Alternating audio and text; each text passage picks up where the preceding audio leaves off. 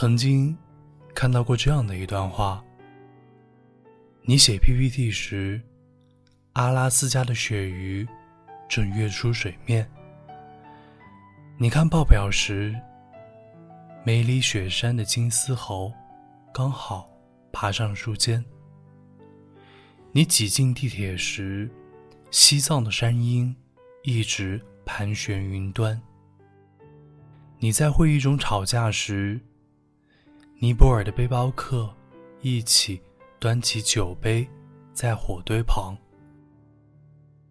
有一些穿高跟鞋走不到的路，有一些喷着香水闻不到的空气，有一些在写字楼里永远遇不见的人。同行的朋友，你好，我是永清。欢迎收听为你读英语美文。国庆假期，你远行了吗？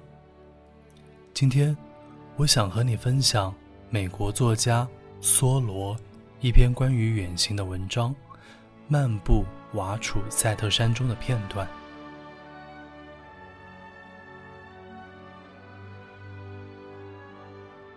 It was at no time darker than twilight. Within the tent, and we could easily see the moon through its transparent roof as we lay. For there was the moon still above us, with Jupiter and Saturn on either hand, looking down on Wachusett, and it was a satisfaction to know that they were our fellow travelers still, as high and out of our reach as our own destiny. Truly, the stars were given for constellation to men.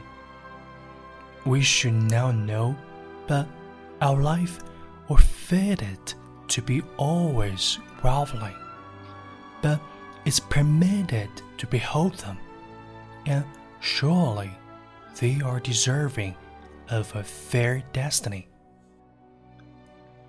We see laws which never fail, of whose failure we never conceived, and their lamps burn all the night too, as well as all day.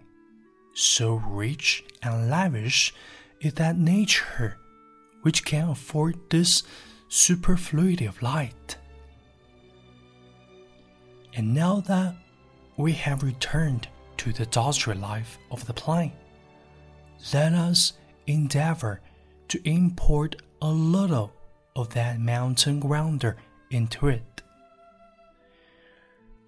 We will remember within what walls we lie, and understand that this level life too has its summit, and why from the mountain top the deepest valleys have a twinge of blue.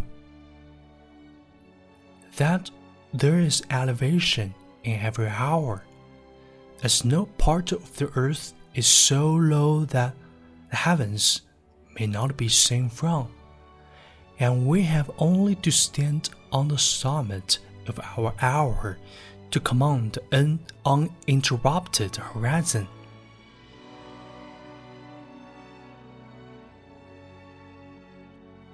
梭罗 曾在《瓦尔登湖》里说：“I went to the woods because I wished to live deliberately, to front only the essential facts of life, and see if I could not learn what it had to teach, and not when I came to die, discover that I had not lived.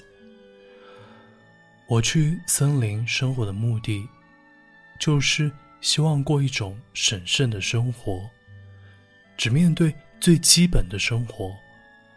我试图了解自己是否可以学会生活启示我的一切，以免在死的时候发现自己的生活。